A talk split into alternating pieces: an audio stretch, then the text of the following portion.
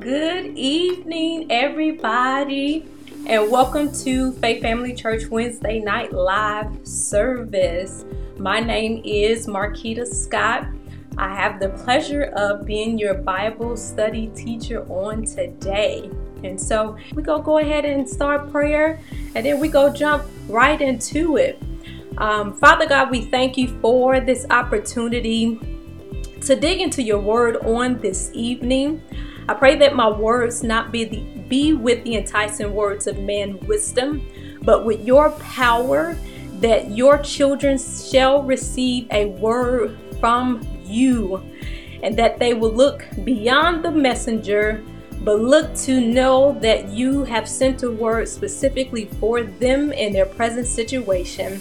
Lord, I pray that you will speak through me, that they see all of you and none of me. In Jesus' most precious name we pray. Amen. And so I want to start with um, Esther, verse 7, uh, chapter 7, verse number 3.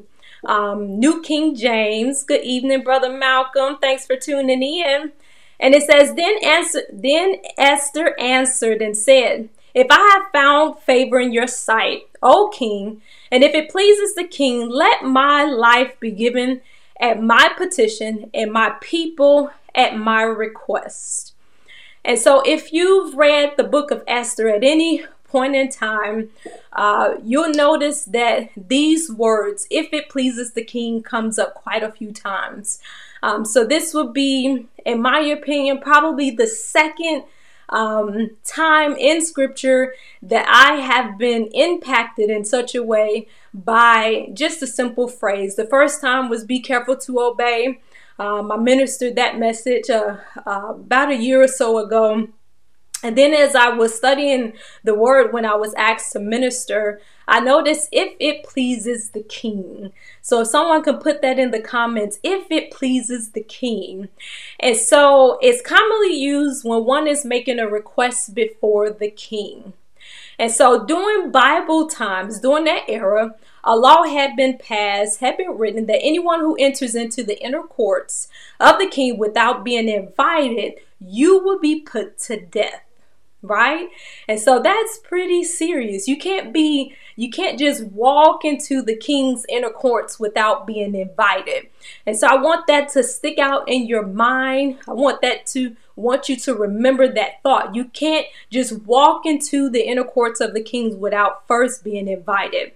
And so what I found most astounding about the book of Esther is that although God uh, isn't specifically mentioned, the underlying theme you see that is woven throughout the entire book is based upon the principles of God.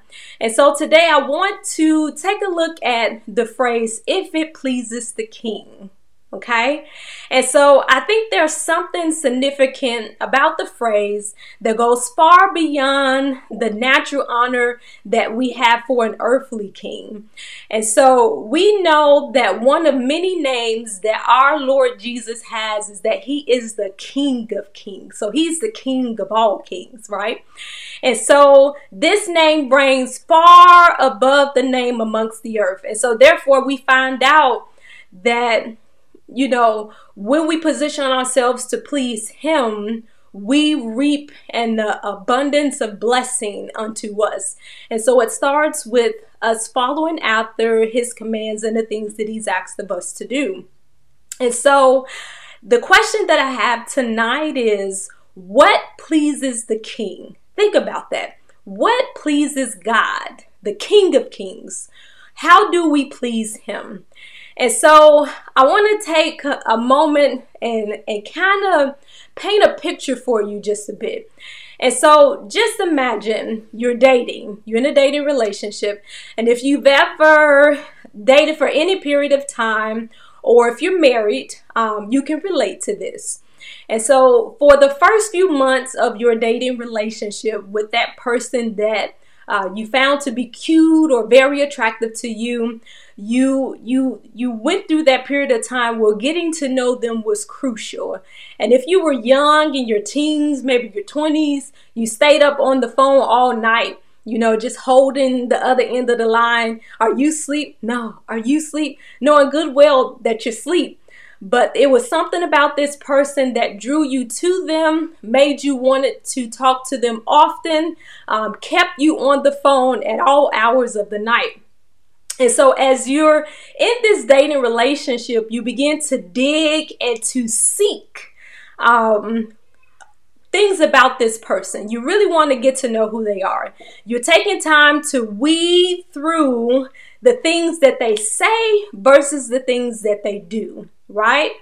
And so then, you know, it gets down to a point where, you know, the person passes that kind of rough stage of you getting to know them, right? And, you know, this is a stage where everything they do is cute. You know, their voice is cute. You know, how they dress is so cute and they're so beautiful. And then you enter in what the dating world calls the second phase, which is when reality, or as they put it, a power tussle starts to set in. And this is when you start to notice things about this person that, hmm, I don't know if I really like that so much, you know. Um, ooh, they chew loud. I don't I don't know about that. And so you start to see things that irritate you. And you ask yourself, oh my gosh, can I really live with dot dot dot? And I'll let you fill in the blank of whatever that may be for you. And so you make a mental note of some things that you want to bring up later and stuff you want to talk about. But then from that phase, if you make it through that particular phase, you enter in what is called exclusivity and commitment. So you're like, okay, they're not as bad as I thought they are. I think I can commit somehow into this relationship. And so you you make a decision to stay involved and to work through some idiosyncrasies that they may have. And then it comes down to intimacy. This is where um, your guard comes off and you're sharing the most intimate parts of you with this person, and you're still kind of filling them out, you know, so to speak. And then you're thinking, hmm, I think, you know, this may work. And then it leads into what the dating world calls the last stage, where it's engagement and like a blissful love. And so, if we look at the dynamics of a dating relationship, it's the same when we first meet Jesus when that when we first get that first taste of God. You know, the Bible says that taste and see that the Lord is good. And so when you get saved, there is something attractive about this God, this Lord Jesus, that he likes an imperfect person like me. And so you are running hard after God. You're doing everything you can to find out about him. And you go through these different stages, you know, and reality starts to set in after you are attracted to the Lord, you're excited about Him, and then you know, some things in life start to happen where you're dealing with some circumstances. And so this love affair thing that you have with with the Lord, you don't want to give it up, but you like this is a lot to deal with what I, what what I have going on in life. And so this is when you make a decision, do I give this up or do I hang on to it and find out how can this relationship help me deal with this? And so you begin to keep that relationship with the Lord and then trying to figure out your circumstances. So when you make it past that stage, you've made a commitment to the Lord. This is when the zeal starts to fizzle out. Those high emotions that you have about the Savior begins to fizzle out and things in life start to happen. You start to experience some things. And so you have to work a little harder beyond your feelings beyond the emotional highs and lows of being in a relationship with the Lord and press on in into that that level of intimacy where regardless of if you feel like praying in the morning, you get up to pray because you know the fervency of your relationship is dependent upon it. And so when you pass that level, you get off into the level of engagement where the bliss of love begin to happen. And so I want to tonight just kind of throw a fire, some coal on your fire to kind of rekindle that love that you have for the Lord in a different way. And so I will set this example before you. So when Pastor and I were dating, I found out that he really liked cheesecake. Okay. And so I fixed a really great dinner. Now, mind you, when we first met, I was not into baking. It wasn't my thing. I would not have professed to be a baker in any regard. And we I made this great dinner and then I made a no bake cheesecake. Okay, yes, you heard it correctly. I, I made a no bake cheesecake. And mind you, I, that was the only thing I was known for making in my family, not for cakes or cookies or pies or anything of the sort. No baked cheesecake, okay? Cool whip, cream cheese, and some flavoring, some other stuff. And people liked it, okay? And I remember pulling this out, and Pastor looked at it. He said, That's not a cheesecake. And I say, well, um, it's the kind that I know how to make. He say, no wonder the oven is cold. You know, you did make a, a real cheesecake. And so from that point forward, I endeavor to find ways to please my husband who enjoy sweets. And so I still have that very first recipe that I printed out for a cheesecake. Why am I telling you this? Why am I liking a relationship with the Lord to that of dating? Um, I'm liking it because when you're in that relationship with a with a person that you love, you do everything that you can to stay within that committed relationship. You press beyond the highs and lows of that relationship to develop a level of intimacy that can't be broken by life circumstances in any regard. You've made a commitment that, regardless of what's going on in my life presently, I'm going to do whatever it takes to make this work. Why? Because I love you and I know that you love me too. And so it's no different in our relationship with the Lord. When we first meet Him, yes, emotions are high. We are super excited to have met the Lord Jesus. And it's amazing to know that this great creator of the heavens and the earth, He loves me and I'm imperfect. I got baggage. I got this going on you know and and many other antonyms and that I can use to describe what I feel about myself, but what keeps us coming back to the Lord is how He sees us and how He views us. And so when you're in a relationship with someone, you dig through the crevice of their mind, you have conversation after conversation until you uncover the things that pleases them. And so you're on the quest for the rest of your life when you're married to find ways to serve and to please your spouse. And so on tonight, tonight's title is called if it pleases the king. And so we're going to dig through and find ways that we can position ourselves to be in a position to always please the Father. Why? Because it's important. It's very important in life. We deal with all kinds of things that will tug us in different directions. But when we position ourselves to be where we need to be to always please the Father, the word promises us that the Lord wants us to be prosperous. And when we're prosperous, that pleases the Lord.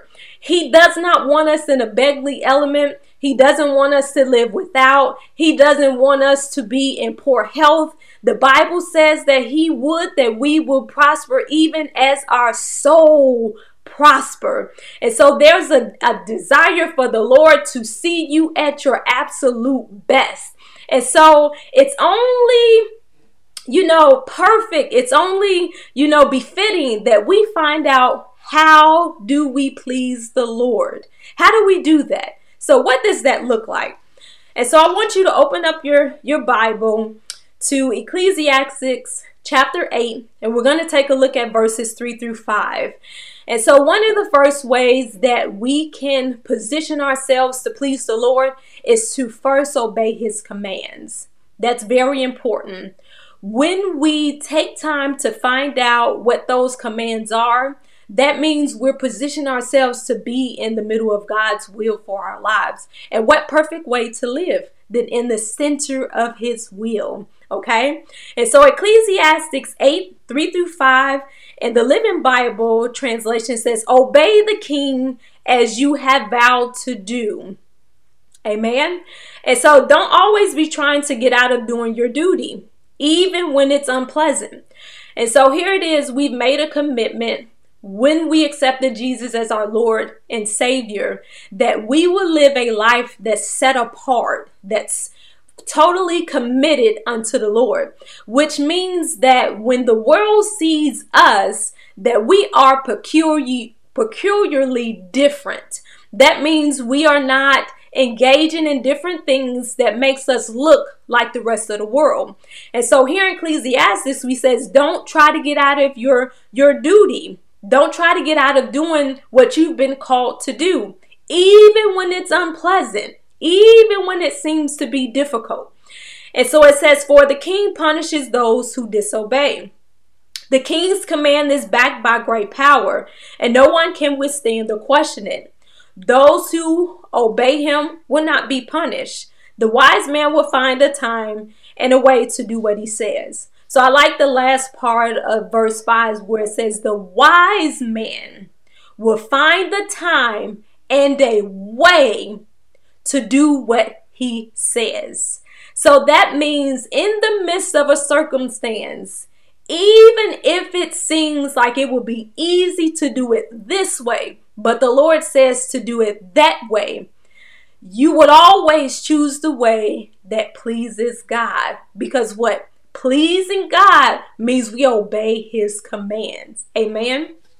And so I like how it says it in, in the message. It kind of breaks it down just a little bit more. It says, do what your king commands. Boom. It's like right there in your face. Just do what he tell you to do. You gave a sacred oath of obedience. How about that? When you confess the Lord Jesus Christ as your Savior, you made a confession of obedience. You said that when I became a Christ follower, that I am going to do the things that Christ would do, which pleases the Lord. It says, don't wrongly second guess your orders or try to back out when the task is unpleasant. And so sometimes it can seem hard to follow the ways of the Lord, but it's not as difficult as it seems. Um, just the other day, my husband and I, we were watching a movie called The Honest Thief. When you get a chance, check it out on Prime, Amazon. Really good movie. And so you had a, a bank robber, and I'm gonna do my best not to, to give away the movie. You have a bank robber that has stolen $900 million, if I'm not mistaken. And so he meets a woman and she makes him feel some kind of way that he decides he needs to change his ways. And so he decides to turn himself in. So he calls the FBI and he goes through these streams of conversations.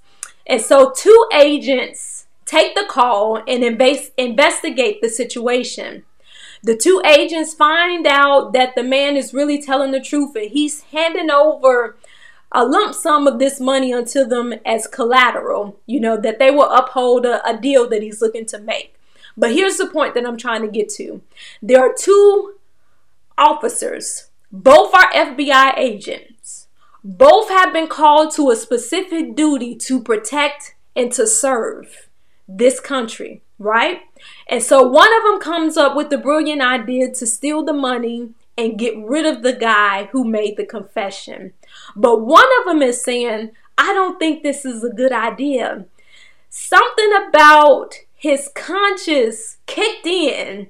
The knowing that we've been commanded to do a thing and we can't do it this way because that's deceitful. So he speaks up. And again, I'm trying really hard not to give away the movie. But as the movie progresses, he begins to go along with the guy who wants to commit this crime. And each time he speaks up about it, but not once did he change his behavior. And so, if you notice, the Bible says delayed obe- disobedience is still disobedience. But he still made time. There was still time in the movie where he made a good decision. That's all. I'm going to leave it at that without trying to give away the movie. But the point I'm trying to make There are going to be times where we have to make decisions in our lives, and it would seem as if if I do it this way, like the bad agent was thinking about doing, and that no one would know about this situation and we can get away with it. There's something about the Holy Spirit that resides within us that will quicken us to let us know no, no, no, no. If we're pleasing God with our lives, we're going to do it this way, which is the right way, which pleases the King. And so, the second thing that pleases the King is our lifestyle. Proverbs 16 and 7 says, When a man's ways please the Lord, he makes even his enemies be at peace with him. Isn't that amazing? You don't have to do anything but what the Lord commands, and he will take care of your enemies. That's awesome, right? That means the battle that we think that we would need to wage, we don't have to do a thing because the Bible says, Vengeance are mine, saith the Lord. And so the Lord is crazy about you. He's very intentional about his love and relationship with you. But if you do the things that he's asked of you to do, he will take care of the other things, of those people that may be attempting to try and um, attack you. Because here it says, when a man's ways please the Lord, he makes even his enemies be at peace with him. And so when we look at the life of Jesus, he was the greatest example that walked the earth of doing only what pleased God. And you say, why do you say that? Well, in John 8, 28 and 30, it says, Then Jesus told them, When you lift up the Son of Man, then you will know I am He, and that I do nothing of myself. But as the Father taught me, I speak these things and he who sent me is with me. The Father has not left me alone. I always do the things that please him. And as he spoke these words, many believe. We live in a world where the truth isn't always valued. It isn't always the the the way that people would would to live life, right? And so here it is Jesus is ministering to people. And it says that as he spoke these words, many believed in him. There's something about when we, as believers, live a life that's truly committed unto the Lord, that it draws people unto the Lord because we've done the part that God has asked of us to do.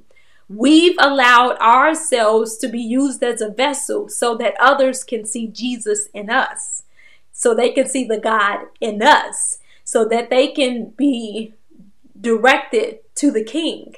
And so sometimes it may seem difficult, but when you live, live a lifestyle that's pleasing unto the Lord, it already said that He will make your enemies at peace with you.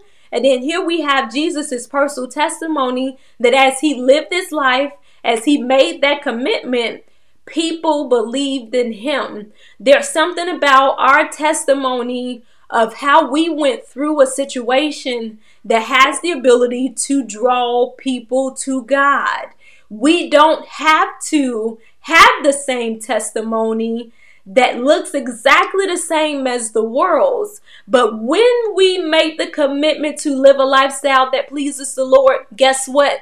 Things change for the good. And we are in the perfect position to draw all men unto him, which is what we've been commanded to do in this world. We've been called to be the salt of the earth. And so, if the salt of the earth loses its savior, what is the point of having the salt? It's a waste. It, it serves no no no preser- preservation power to be able to preserve what we've been asked to do.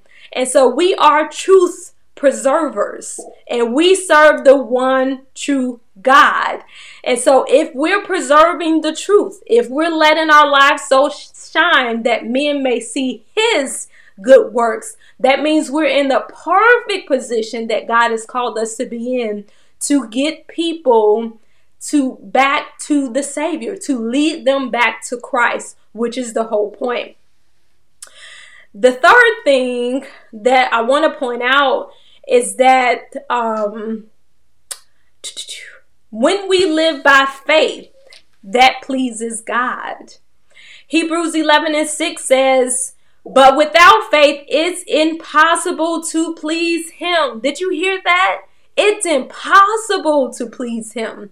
That is an ingredient that's needed in this faith walk as believers. You know why?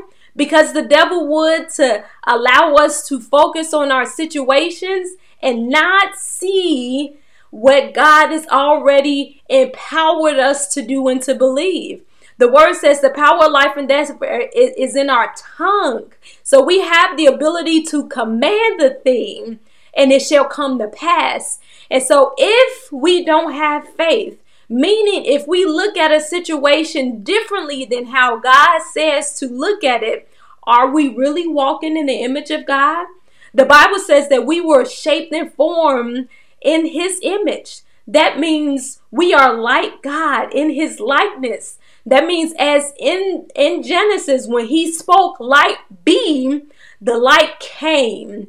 And so just as the Lord Jesus, just as God when he created the earth was able to speak to the darkness and tell light to be, we have that same power resonating on the inside of us that we can speak to a situation and, and command Satan's hand to be taken off our families, off our situations. And we have that power within us. The Bible says the same power that was in Christ Jesus is also in us. And so faith pleases God. It tells us right here in Hebrews 11 and 6. For he who comes to God must believe that he is, and that he is the rewarder of those who diligently seek him. So here it is, a double whammy, so to speak. We find out that faith pleases God, and then it says he rewards those that are intentional about them seeking the Lord. And so remember in the example that I gave about dating, that you do everything you can to find out what makes this person ticks what is it, you know, that makes them who they are? You get all excited and gushy and things of that nature, and you trying to find out those things that please them, and you try to do those things. You like for me to wear my hair off to the side, so you wear it off to the side. You like when I wear blue, so I wear it to wear blue every time I see you. It's no different in our relationship with the Lord. We are ever seeking to please Him. Amen.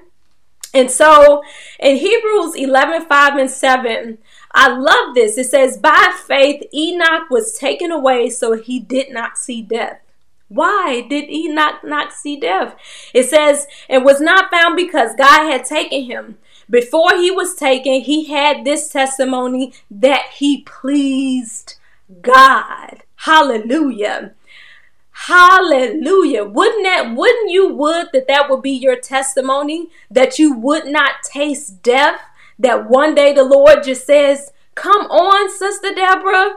I love the way that you have been living your life. Come on. Let's just go to heaven." He took them up. They didn't find the body form, and he shared the testimony that he pleased God. And so there has to be something about pleasing God that is of great significance in this life that we walk.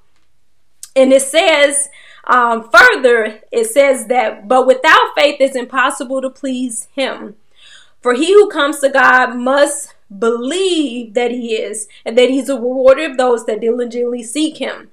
But it says, by faith, Noah, being divinely warned of things not yet seen, moved with godly fear, prepared an ark for the saving of his household, by which he condemned the world and became heir of the righteousness which is according to faith. And so here it is. I like the relationship that Noah had with the Lord. You want to know why? He walked closely with them, that the Lord began to tell him things that he wouldn't have otherwise known. And so, what a great position, what a great fellowship to be in with the Father, that he begins to tell you things before they begin to happen.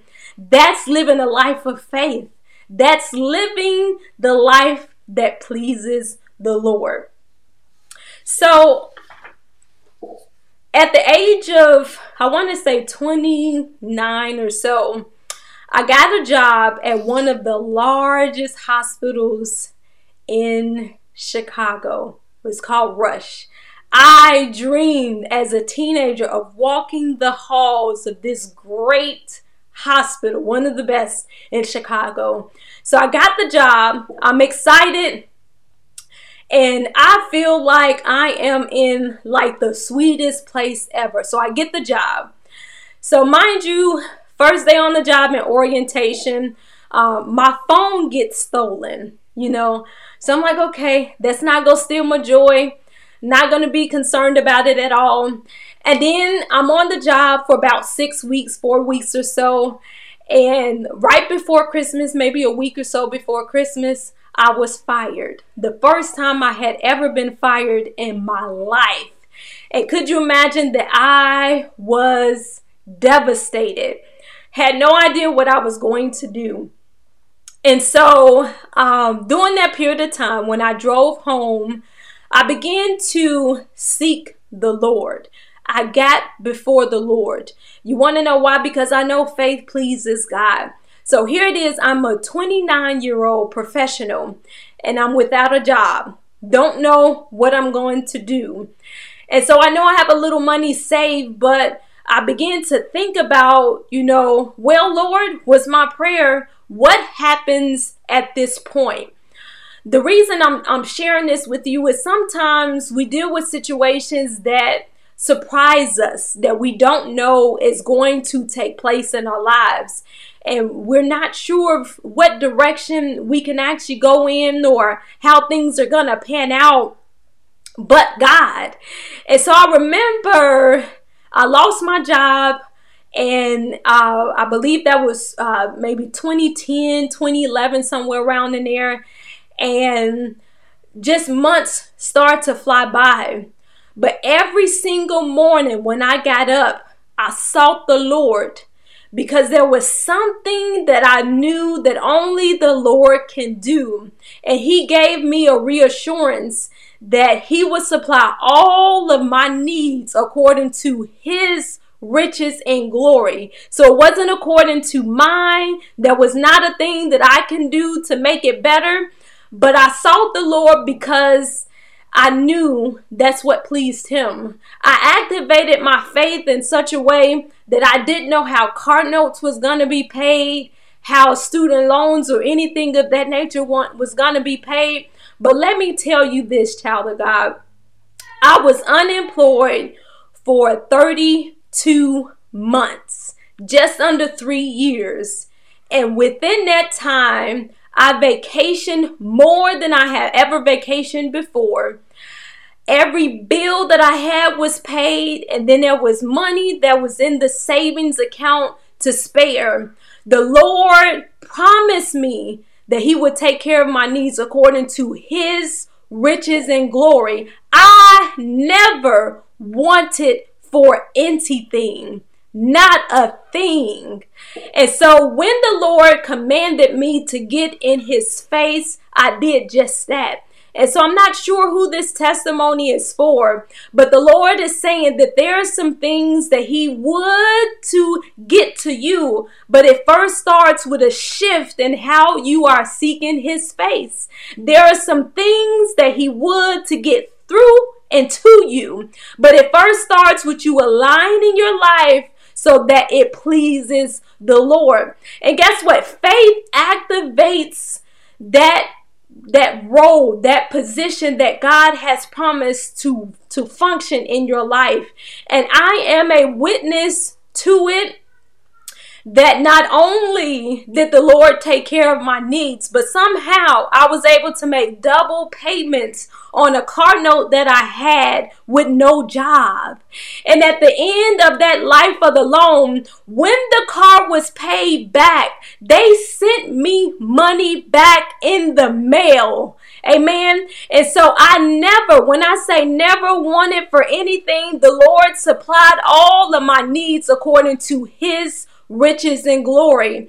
And so I'm here to testify that when we position ourselves to please the King, we are in the great position to receive an abundance. And so, Pastor talked about the blessing, and there's something about the blessing that is commanded over your life that the Lord has promised to you. But it first starts with a decision today that you will obey His commands, regardless of what your life looks like, regardless of what your bank account looks like. And it may not be many zeros after the fives or the ones that are sitting in there, but I'm telling you, if you trust God, if you commit your ways unto Him, it first says that if we obey Him, we will eat the fruit of the land. What a blessing that is to know that we serve a mighty God. The word says He owns a cattle on a thousand hills.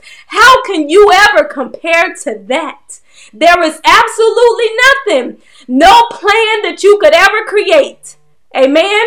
And there's no job that you could ever get that will outgive and out resource the Savior that we have.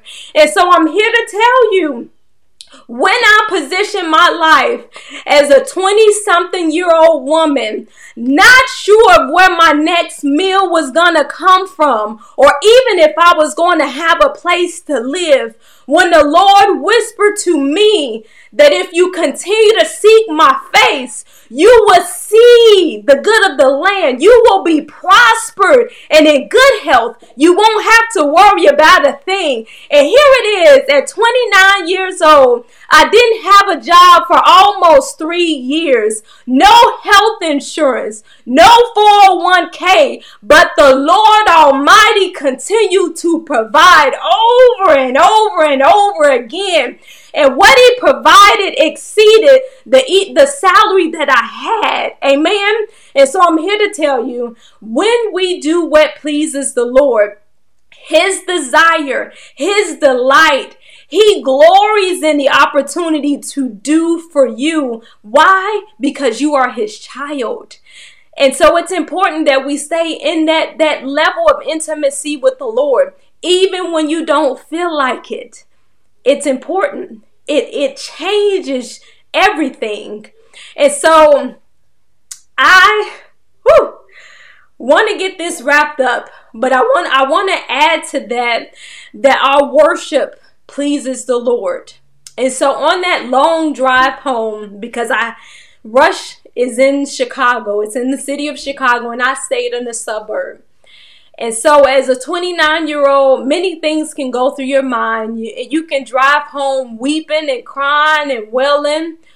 But at the time I got in the car, the song I Just Can't Give Up Now began to play on the radio. And I began to worship like I have never worshiped before. And at the end of that worship session, there was a peace that came over and the Lord began to speak to me. And so I want to want to point out in Hebrews 13, 15 and 16. It say, therefore let him let him therefore by him let us continually offer the sacrifice of praise to God. That is the fruit of our lips, giving a thanks to his name. But do not forget to do good and to share, for such sacrifices God is well pleased. And so here it is I lost my job. Why in the world will I worship? There is absolutely nothing to be happy about.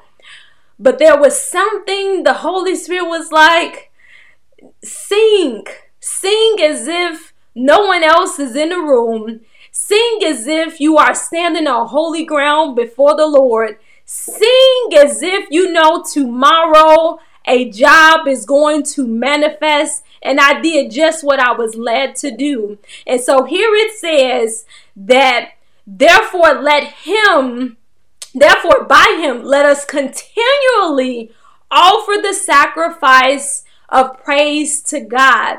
Our worship is a form of sacrifice. You know why? Because if you come to church on Sunday morning and say your your your morning started off in straight chaos, right?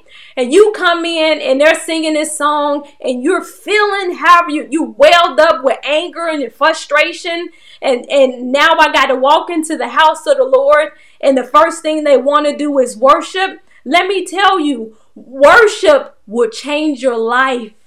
Worship is at that very point it's that that one distinct decision that you get to make before giving up and trusting God. But when you commit your ways to worship, you open your mouth, the depth of your soul begins to minister to the Lord. And it says it pleases the Lord. Because when you're in the middle of a situation, there's a storm raging in your life, you don't want to worship. You want to have a pity party. You want somebody to pat you on the back and say it's going to be okay. You want your friend to tell you 10 ways that you can get out of this situation. But the Lord is saying that if you commit to worship me in the midst of turmoil and give me the opportunity to begin to break up some situations in your life, you will begin to see it shift and turn around for your good. Amen. And so I'm getting myself all worked up and, and excited. But then it says, do not forget to do good and to share. That's your testimony. That's the very thing that I'm doing right now. I am testifying to the goodness of Jesus. I am telling you that when you do what pleases the Lord, there are benefits. Amen. There are things that the Lord has promised that will come to pass on your behalf. Amen. And so I want to close with this.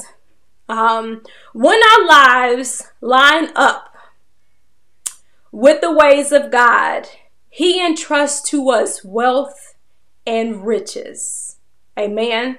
I'm going to say that again. When our lives please the Lord, He entrusts to us wealth and riches. Amen. And so we cannot expect such benefits if we aren't pleasing God with our lives. It first starts with our decision to do what the Lord has commanded. Be careful to obey the last thing that the Lord has said. I learned years ago that while people are waiting for the next thing for the Lord to say to them, He's waiting on you to do the last thing that He's commanded you to do. That means He's not going to say anything further until you first do what He's already commanded you to do. Amen. And so in Ecclesiastes 2 and 26, it says that God gives wisdom, knowledge, and joy to those who please Him. Who couldn't use more wisdom, knowledge, and joy? When you please the Lord, this is a promise that it, it comes. When you please Him, you get wisdom, there is knowledge, and then there's joy. And it says, But if the sinner becomes wealthy, God takes the wealth away and gives it to those who please Him. Amen. So we got to be in the place to receive it. We can't just uh, look upon the the word that says um, the the wealth of the wicked is, is laid up for the just. Here in Ecclesiastic, it says how you get it. When you please the Lord, the wealth of the wicked, God will take from them and he gives to those who please him. So you you want to be in the position where you're pleasing the Lord to receive the manifestation of this promise right here. And so, as I close, there are so many scriptures and things that I would to, to continue forth in, but I want to close with this. Many of you are probably saying to yourself, How on earth can I can I please God? How is that even possible? When we live in a world that's overwhelming, it's influential, you hear things on the radio, um, and we see so much but we do this by first making a decision. We make the decision that, irrespective of what's going on in my life, I'm going to honor the Lord. He is my first priority. Amen. And so, just as Jesus did, we need to position ourselves to say only and do only what the Lord has commanded. That is so important because our words have power. The, the Bible says life and death lies in the power of your tongue. But the rest of that says that those who who speak, who who say will eat the fruit thereof. So the things that you say, you are the one who benefits from that. So the fruit that manifests from the things that you spew from your lips, it returns to you as fruit that you begin to receive. And who wants rotten fruit? And so, even if your situation doesn't look good, there was never a time when I was unemployed where I did not honor the Lord. If I got $10, I gave unto the Lord because it was a sign of my worship. And so I could never be God given. But the other thing is, I watched the things that I say. I didn't say that I would never find a job. I never allowed that to come out of my mouth. I didn't say that I don't think the Lord really cares because I knew better. I knew that the Lord cares. And so the things that we say impact our lives. It'll change and there's a rolling domino effect. And so we don't want to cash in on a lot of things that we say. So we want to be careful with the words that we use. And so in Philippians 2 and 13 is a scripture that I want to end with. It says, Not in your own strength for it is God who is all the while effectually at work in you. The Amplified says, energizing and creating in you the power and desire both to will and to work for his good pleasure and satisfaction and delight. So that's Philippians 2 and 13 and that's in the amplified. And so if you're wondering, how do I please the Lord? Philippians 13 says that it, it will never be in your own strength, for it is God who is all the while effectually working in you, energizing and creating in you the power and desire, which is important He's given you the substance. He's given you the desire to keep moving on when you don't feel like you can. And so, both to will and to work for His good pleasure and desire and delight. I'm sorry, for His good pleasure and delight. And that's Philippians 2 and 13. And so, if you're checking in today, um, I trust that you have gotten something out of this message. I trust that it has blessed you immensely. Um, it has been a joy to be able to dig through God's word on today. And I'm here to encourage you that it's not impossible to please the Lord. It first starts with a decision, it starts with a desire in the heart that, irrespective of what it looks like, it is my priority to please the Lord. Amen. And so, if you're online tonight and you just so happen to not know who Jesus is, I want to invite you to the opportunity to get to know one of the best persons in this lifetime that you will ever get to know. He has the ability to change that very situation that you are living in today. And so I want to invite you to get to know who this Jesus is. And so the Bible tells us in Romans that if we confess with our mouth and we believe in our heart that we shall be saved. And so today I want you to repeat this prayer to me. Father God, I thank you and I know that I am in need of a Savior. So I'm asking that you come into my heart Cleanse me from my sins. I do believe that you died on the cross for my sins, that you were buried and you rose again. And I ask that you will be my Savior. In Jesus' name. So if you prayed that prayer, you are just as saved as I am, and just as saved as anybody who has walked with the Lord for 30, 40, 50 years. And so I commission you, I encourage you to find a church home to get yourself planted into. Why? Because from this stage, you need to be connected into a body of Christ that will continue to encourage you and teach you the ways of the Lord. And if you're interested in finding out more about Faith Family Church, I ask that you text the word connect and we will send some information. If you have made that confession and you have accepted Jesus as your, your Lord and Savior, welcome to the family of faith.